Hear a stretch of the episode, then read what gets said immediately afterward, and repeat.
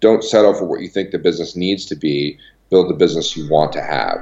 This is Chris Reynolds, and welcome to the Entrepreneur House podcast. Here at the Entrepreneur House, we're always looking for ways to help entrepreneurs grow. This February 2018, we've co-created an event like no other. Imagine yourself completely unplugged from the digital world with no access to Wi-Fi or cell reception on a pure digital detox in the mountains of Brazil. Introducing our newest event, Digital Detox Camp 2018. Digital Detox Camp is the first weekend after Brazilian Carnival and packed full of high-level masterminds, business and lifestyle workshops, organic food, breathtaking views, campfires, hiking, swimming, waterfalls, yoga, many more activities, and a lot of time to clear our active minds. Disconnect from the digital world and reconnect to the real world. We have a special early bird offer for our listeners that expires January 15th, 2018. If you're ready to join us, be sure to visit TheEntrepreneurHouse.com. And now, on to today's episode. Hello, listeners. Welcome to the show today, and am I ever excited for this episode. Today, we welcome the co-founder of Empire Flippers, Justin Cooke, to the show. I've known Justin and his company for some time now, and I've had the opportunity to watch Empire Flippers grow over the past few years. Currently, Justin and his team have sold over $35 million in online business.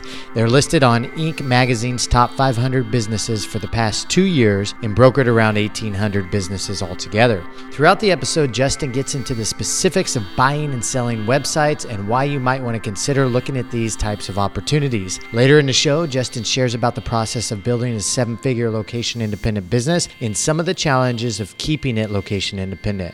Without further ado, let's hop into the show. Justin Cooke, welcome to the Entrepreneur House podcast, my friend. How are you? Good, man. Thanks for having me on. Appreciate it. And I hear you're reporting live from Medellin, Colombia. I am. Medellin, Colombia. My first time in South America. I'm normally hanging out in Southeast Asia with our Southeast Asian friends and crew. But we had a meetup, our company meetup, where we got everyone together over here in Medellin for the month of November. So we're coming up on the tail end of that, working with our team and checking out the place. So where's your team located most of the time? Are they're spread out all over? Or? My business partner has a place, kind of a home base in Manila. My wife and I travel, and then the rest of our team travels around. So we've got a couple guys that are in Medellin. There's a guy in Taipei right now. We've got guys in Vietnam. So they kind of go wherever, and then a couple of times a year we all get together. The next time will be in April in the Philippines. So we'll all kind of migrate toward the Philippines, hang out for a few weeks up to a month, and then kind of go our separate ways again. So we get the benefit. There's like this camaraderie that comes with having your team together and like working together like you would in like maybe a traditional office, mm-hmm. but we get to do it in like cool locations and villas. And then you get some freedom too, in that after that you can take off and kind of go explore the world a bit. And then we all get back together again a few months later, and it really works for our company. Do you feel like that time that you guys are together, that you're more productive than you normally would be if it was just a regular team in the office all the time? We do, because everyone comes in with that intention. Like, uh-huh. You take a little bit of time beforehand to kind of clear your head and to like put kind of your thoughts together on what you want to get done. And then when we're all together, we're just like banging it out. And especially for projects that require like collaboration across departments. So if I've got a marketing project that needs a little bit of sales and a little bit of development help, it's great to have everyone there together so that we can work on it. It can be slower when you're doing it remote. So what we've noticed, though, we normally do them for a month, and we're changing that next year to be 2 to 3 weeks max. And the reason is by the third and fourth week, just everyone's kind of drained. Everyone's kind of drained. And so everyone starts dragging, and it's just not as effective as it is like the first couple of weeks. Yeah, that makes sense. I mean, I've done a lot of these entrepreneur houses, and for a while they were always 4 weeks. And I noticed that like the first week, everybody's gung ho. Second week, everybody's, ramped up also. Then the third week, there's always this dip amongst the group. And I would have to find creative ways to make sure that the fourth week, or at least the last 4 or 5 days, we did something to really get them excited about their time there. And since I've shortened it down to, I just did one in Chiang Mai that was 12 days. Since I shortened it, there was no dip. And it was just gung-ho, like at it for 12 days. And by the end, actually, they continued on their own. They were like, yeah, we still want to work. So they went on a third week on their own to do some more productivity stuff. And it's interesting how that happened. They just kept it going. Those guys are troopers, man. Now that we're mentioning it, I didn't see it before, but there are some serious parallels between kind of what we do with our meetups and the Entrepreneur House, right? I mean, that's your idea, is to get people together for an amazing amount of work, and that's generally what we're doing internally. It's funny that you came to similar conclusions about the 2 weeks versus the full month. We should probably swap some notes in the not-too-distant future about that. Yeah. Cool, man. Well, welcome to the podcast. We're glad you're here, Justin. Let's rewind a bit. So you're running Empire Flippers. When did you start Empire Flippers? Yeah, so it's kind of a weird story. We, my business partner and I were mid-level managers for a company in the U.S., and it was an SEO company doing local SEO for, plumbers and chiropractors and that kind of thing.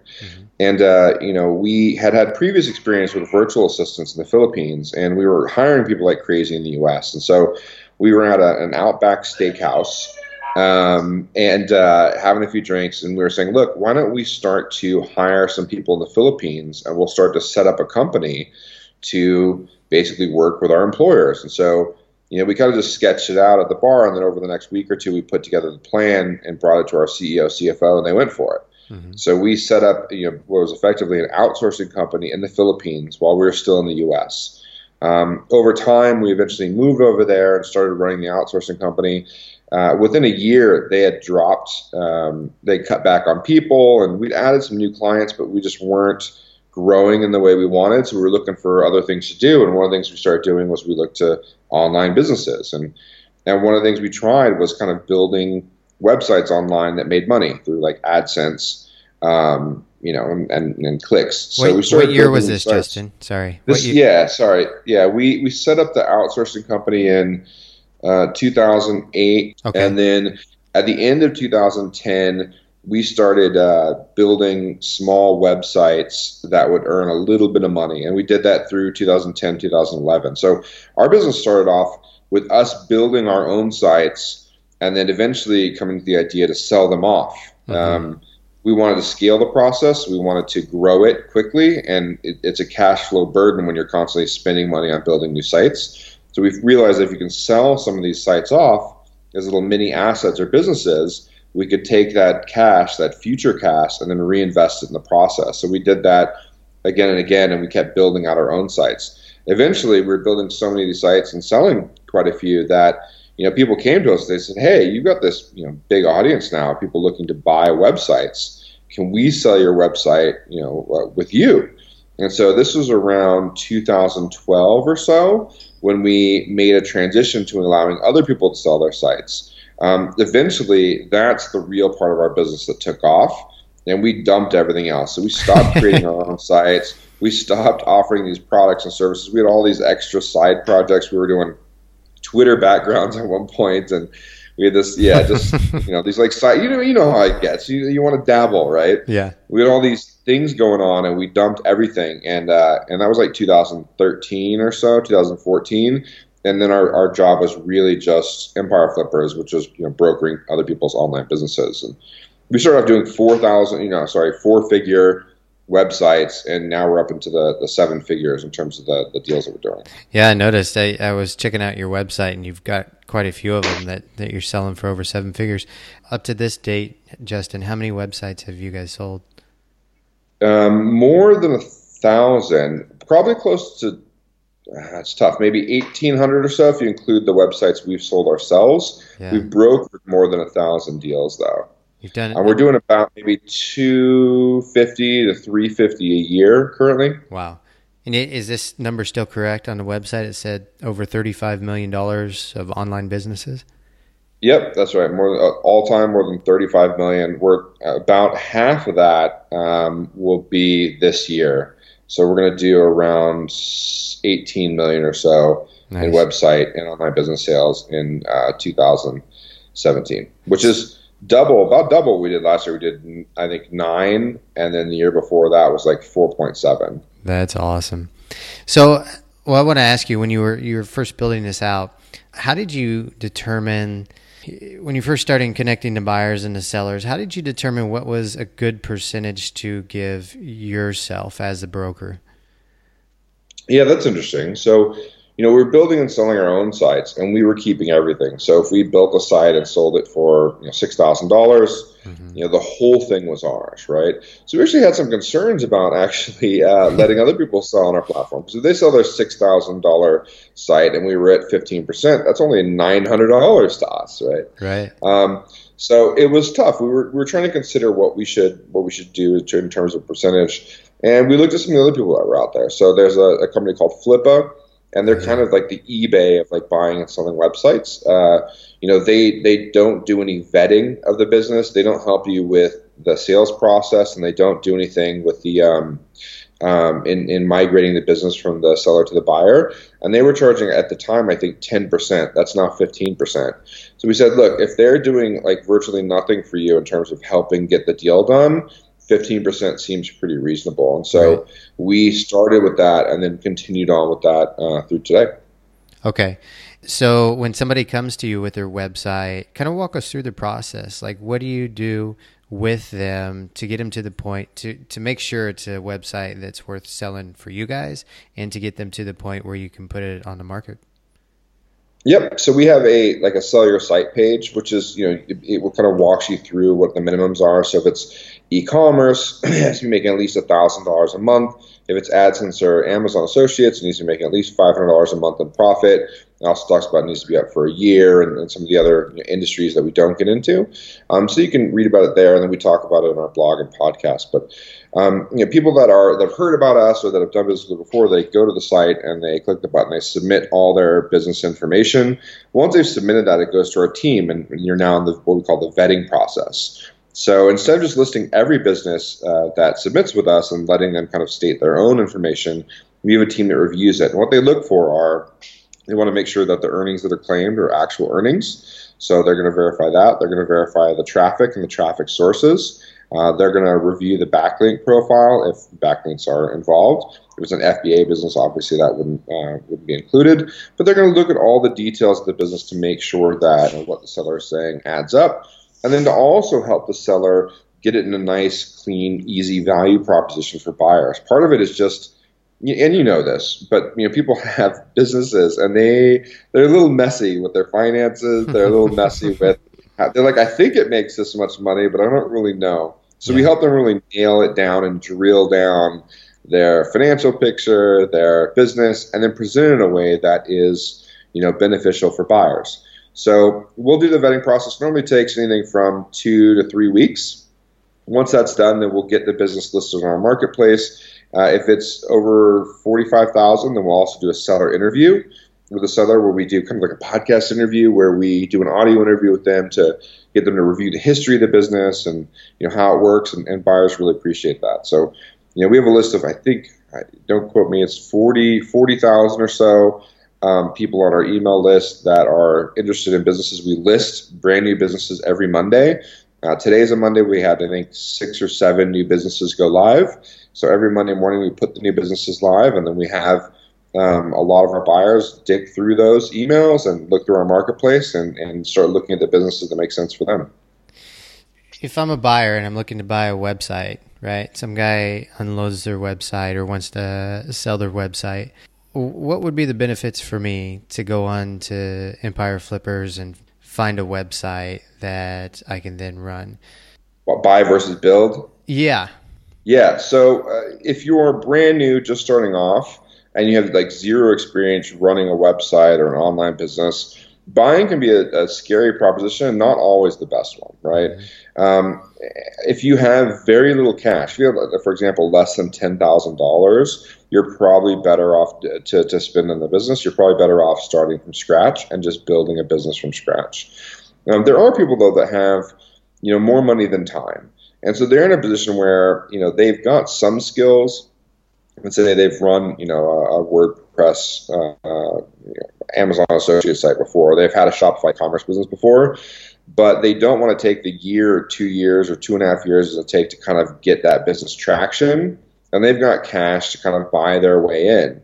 So what they're looking for are businesses that have already had that bit of success. You have sellers that, you know, have built a business, got it a little bit of traction. Maybe it's making, you know, it's an e-commerce business doing $20,000 a month in sales. They've got a 25%, profit margin, so they're making $5,000 a month in the business. It's a nice little business, but it's the biggest business they've ever built, and they don't really know how to take it any further. And then on the other hand, you have someone who's owned much larger businesses or has worked for much larger online e-commerce businesses and sees this small business in their eyes. Says, yeah, I'm willing to put $130,000 on that. I'm going to buy myself $5,000 a month in cash flow, and I think I can double or triple this business inside of 2 to 3 years because it's still really small. So there's a really, I guess what I'm trying to say is there's a disconnect in perception. You have sellers who often say, this business is as big as it gets, and I don't think I can build it anymore. I've maximized my channels. And then you have buyers who come along and say, oh, that's a nice little business you built. Let me drop some cash on this, on the purchase, and then expand it to be the type of larger, mid-sized, e-commerce business that I know it can be. So because of that kind of like misunderstanding, there's a reason for a marketplace. There's a reason for our business. So is this a valued retirement option for a lot of people? Possibly, yes, it can be, but you have to have the right skill set. And I'll put this in terms of like my mom and my aunt, right? Uh-huh. They're both interested. They're reaching retirement age, and they're looking for, supplemental income and things they can do. And so they've asked me, they said, hey, can I run an online business? And I said, maybe, but not today. So they don't have the skills. I mean, they've never worked with WordPress. They don't understand Shopify. They don't understand the platforms, traffic sources. They're just not, savvy when it comes to online businesses. Now, you don't have to be an expert, but you have to have some skills there. So generally, if they have no skills, I'd really recommend going to places like Authority Hacker, right, and kind of going through their course, Digital Marketer, going through some of these online courses that can get you up to speed, mm-hmm. And then tackling something like that. So, I bring up my mom and my aunt just to point out the fact that, if you have no idea, it's not a good idea for you to buy. You're going to need to pick up some skills first. And generally that involves a knowledge of a CMS like a Shopify or a WordPress, and at least one traffic strategy, whether that's SEO or paid Facebook or whatever it is. You need to know one way at least to drive some traffic. Are you enjoying today's episode? I hope so. We're working hard to pick the minds of higher level entrepreneurs to help you scale your business rapidly. February 22nd this year, we will have an event like no other. Our Digital Detox Camp in Brazil includes fireside masterminds, business and lifestyle workshops, hiking, swimming, natural springs, waterfalls, indoor rock climbing, and much, much more. Disconnect from the digital world to reconnect to the real world. If you're ready to unplug with other high caliber people, contact us ASAP at TheEntrepreneurHouse.com. And now back to the show. I'd like to ask you, Justin, I'm sure you've had a lot of interesting stories / businesses come across your plate over the years. What's one of the most interesting businesses or stories that you've had that you can share?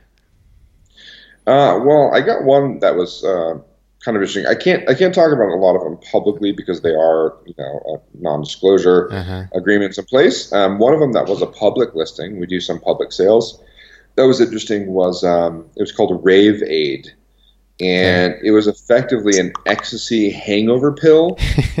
Okay. So you go to the raves, you get kind of crazy the next day, you're not feeling so good, you take this pill from Rave Aid, and it supposedly helps you. So we were selling this business and ended up selling it to the buyer.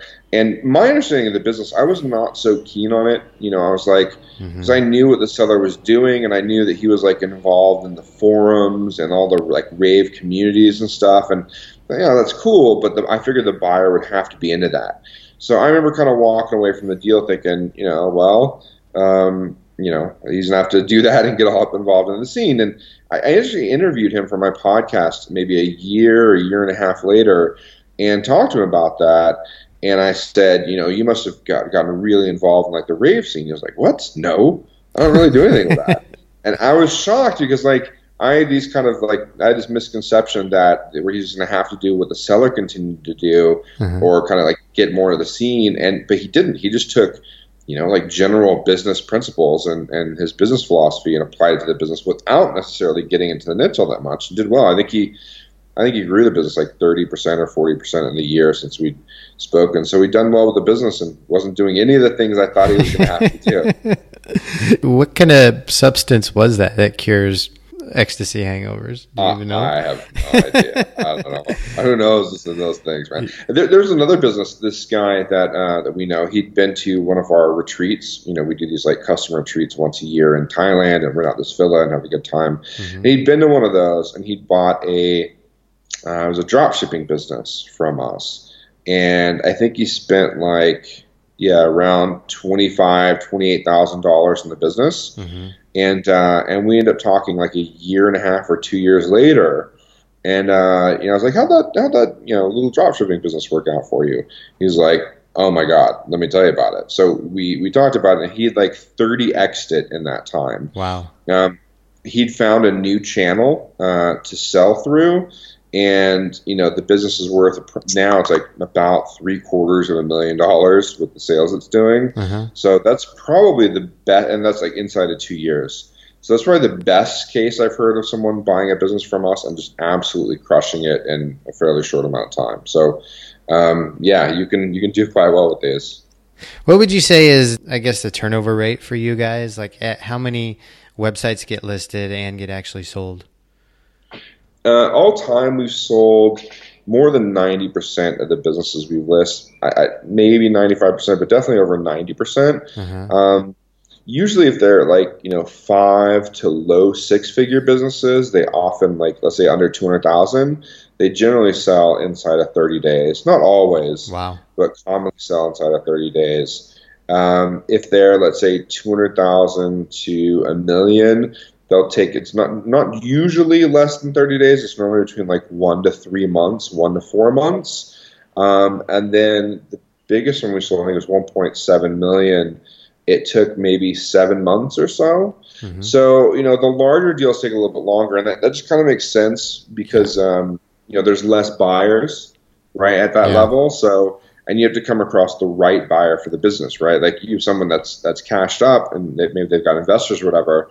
They've got $3 million to spend, but that business just isn't the right one for them. So they have to go to the next deal and take a look at that. So, it takes a little bit longer for the larger ones. But again, that all depends. You can sell a $3 million deal inside of 2-3 months if the right buyer comes along at the right time. So our goal as Empire Flippers is for all of our listings and all of our sellers is to constantly be out in the market giving education. Helping people, understand, the online kind of business world, helping people understand the benefits of buying so that we're constantly getting an influx of new buyers and new sellers onto our platform. So I think this year you guys got ranked under Inc. Magazine top 500 companies. Is that right? Yeah, man. This year and the year before, I think we were 160 something in 2016, and we were 170 something in 2017, even though we grew more, which is weird. It just means that the guys ahead of us did even better. People are working harder. How do you get a recognition like that? So we applied the first time. So we submitted our business information, and then waited, and it took a couple of weeks or a month, something. They got back to us, and there was some back and forth. They needed some information from our accountant, and they needed tax returns and that kind of thing. And so I think if you're top 500, they give you a closer look, they really want to verify your financials. Mm-hmm. And then you wait a couple of months and then they let you know. So the first time they let us know we were doing a customer retreat in Phuket. And we'd found out a day or two before, and then we have a kind of a big closing party for the thing. And we were at this club in Phuket, and then it went up on the board. One of our guys, talked to the DJ or talked to the club people, and nice. Got our name on the board and everything. We're really really fired up. It's fun. Yeah, how many companies apply for that? I don't know. I don't really know. I know that it helps with recognition, especially for people kind of outside of the online business space and kind of definitely outside of the digital nomad community. It just helps for kind of recognition and authority, but it also comes with it. Once you're on that list, you're just blasted with marketing messages. Oh, I can imagine. People, people trying to sell their SaaS business or trying to, not their business, trying to sell their products and services to you, and they just go down the list. You get in like just a ton of lists for being on that list. So, you know, there's a bit of a blessing and a curse there. I could imagine. So I want to talk about building seven-figure location independent businesses. And when you guys first, what year did you move to the Philippines? 2010. 2010. So you've been abroad 7 years now, and started out just kind of doing whatever you can to make it, and then hustling. Hustling, man. And over those 7 years, maybe if you could give us some like key lessons that you learn, because I really want to get to the heart of, there's a lot of 5 and 6 figure entrepreneurs out there that are really trying to get to that 7 figure level, or 7 figure trying to get to the 8 figure. And what do you think were the key things for you to run a business from the Philippines that is remote, turning it into a business that is now ranked on Inc. Magazine's top 500? Cool. Good question, Chris. And I actually prefer these questions because like getting started, it's been a while, right? Yeah. Like the early hustles, like it's more difficult for me to talk about because what happened then might not even work today. True. So when it comes to like building or growing a 6 figure to 7 figure or 7 figure to 8 figure, which is what we're currently trying to do ourselves, you know, some of the things we realized, you know, when we were smaller, we were starting off, we heard things like culture, and like we just thought, you know, people, you know, playing, you know, I don't know, like playing video games while they're at work. We just thought it was like really weird and some startup culture-y bullshit, right? And then, you know, as we started to add a few more people to our team and a few more people to our team, we realized we were building culture without noticing it. And so we decided to become a little more intentional with that. So I think, you know, when you're hiring, especially early on, we hired apprentices. When you're hiring people that are going to be kind of leaders in your company, I think it's important to think about what kind of company you want that to be. And we were told many times, like, you'd be so much better off going to the U.S. and having an office in the U.S., but that wasn't part of like who we are, and it wasn't part of the business we wanted to build. So we kept in mind the kind of business we wanted to have, which was one that is run remotely, which allows the freedom and flexibility to move around and travel. So kind of keeping those core goals, I think, in line as you grow is important, and don't settle for what you think the business needs to be. Build the business you want to have. I think hiring and getting really good at hiring people and kind of training and getting up to speed is critical. I know that, and I say this, you know, half jokingly, but, you know, if we could have, you know, a business where it's literally just me, maybe my business partner, and we had 0 people on the team and just millions of dollars raining down on us, like that sounds like an amazing business, right? No people, no hassle, just this like cash producing machine.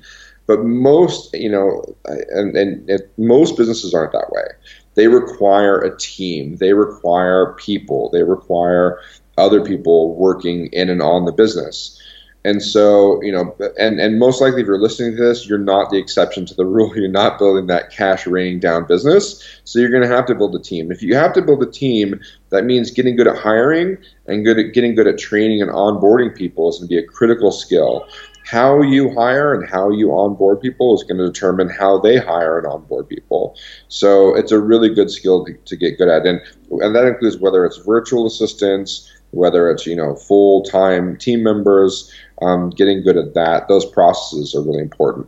Documenting the process gets important. As you get away from the day-to-day, like I don't know what some of our team in the Philippines, or even, you know, some of our full-time, you know, team here in Medellin right now are doing on a day-to-day basis. I don't know the exact processes anymore. So having those documented so that we can go back and review and make sure that they're kind of in line with the way that, you know, best practices and that kind of thing is important. Otherwise, you know, everyone starts kind of doing what they want or just kind of doing what seems right, and you have no you know, there's no kind of like core to what's being done. So, you know, 3 people may do it 3 different ways, which for long-term scaling and growth just isn't effective. As somebody that's hired quite a few people, I imagine, while building a location independent business, you mentioned characteristics that you look for in a leader when you bring somebody to the team. So if somebody's building also or trying to build a seven-figure location independent business, what traits do you recommend looking for when hiring people? So one of the things we do is we kind of lay out the qualifications, and they're not traditional, right? So it's not like you don't have to have a degree necessarily. You don't have to have a bunch of experience in the space. We lay out kind of like the personality conditions, the things that we're looking for like a sales position versus a customer service position, for example. And so the reason we do that is, this is something that steal from a guy like Elon Musk, where like, have you ever heard him talk about like his first principles? Where like he doesn't look at what everyone else is doing, he looks at what is actually needed, right? Instead of looking at like, how do I build a better truck? How do I take the current trucks that are out there and make them slightly better? He goes, what's actually required in a truck and what's not? So when we're hiring people, we're looking at like, is a four-year degree necessary for the position? No, it's not. Okay, then we toss that requirement. So we're looking for like foundational people that we can actually build on and grow within our business. To be more specific about that, we lay out the requirements in the job post, and we require them to do a video, like up to a 3-minute video kind of explaining why they want the position. And we ask different questions depending on the position. So, our first round through, let's say there's 30, 40 applicants for like one or two positions, our whole goal is just to disqualify, right? It's like literally to look for questions they didn't answer. It's to look for people who didn't submit the video, for people who didn't submit any of the requested information on the application. Anyone who didn't fill out the information, they're just gone immediately. It means they didn't follow directions or they weren't that interested or whatever. Then we actually look at the answers and see if there's anything that doesn't really align with what we're looking for. And then we do a quick review of the video, look for anything that doesn't seem like it'd be a fit, or if they say anything or just are in a, just doesn't seem like a really good fit. So that helps us narrow it down. When you're hiring someone, you can think of it like a funnel. The top are the most amount of people, right? So 30-something applicants for, let's say, one position. I want to spend the least amount of time on those 30 people, right? Because if I dig in some depth to those 30 people, it'll take me forever to hire someone. So I'm quickly skimming, just looking to drop. So if I can drop half the people on the first go-around and only take a couple of minutes per person, that's fantastic. I mean, bad, because 15 people are gone, but fantastic for my goal of hiring, right? So I can get down to 10 to 15 people. And then from there, we can do first interviews. So those will normally be like a 15, 20-minute interview max. And, the idea is just to get a sense for, did they research us? Do they have any sense on what we're doing? Do they seem like they'd be a good fit for the position in terms of skill set, in terms of personality? And if all that's a fit, then they move on. Again, we're looking for reasons to disqualify. So if I can disqualify someone there, then great, right? So for one position, if I get down to 4 or 5 people, then we do a second round of interviews. And in that, we're really looking for like a cultural fit. Like, would they be good for our business? Can we sit down over beers at 1 a.m. in the morning, talk business, and be comfortable with that? Like, is that something that we think is likely to happen? Yeah. So in the final phase, that's kind of what we're looking for, and then we bring them on board. What's been your biggest challenge, Justin, building a location-independent business? Biggest challenge? A lot. A lot. I can't think of one thing that stands out, but there's been a lot of things. I mean, learning how to do this stuff. I mean, learning how to hire someone, making the mistakes in hiring, making the mistakes in firing. I think, figuring out how we compensate people, right? Like we have a compensation plan in addition to like their kind of base pay, and figuring how that looks and trying to work through that so that you're compensating someone, for the good that they do in the business, but not putting them in a position to where they ignore the things they actually need to do, like the day-to-day tasks, for more money. So compensation plans are challenging. A lot of our problems right now are HR related, like just, I sound silly, but like like healthcare, like how do we get a good health plan for everyone? When do we add them on? We were talking about, and this seems like a problem that I don't know a solution for. You know, we don't need a full-time HR person. We could probably use someone half-time. We were actually thinking about like sharing. Maybe we could share an HR professional with like one or two other businesses, and they could like do it for the three of us. I don't know. Is there any other bits of wisdom that you'd like to share about building a location-independent business before we sign off?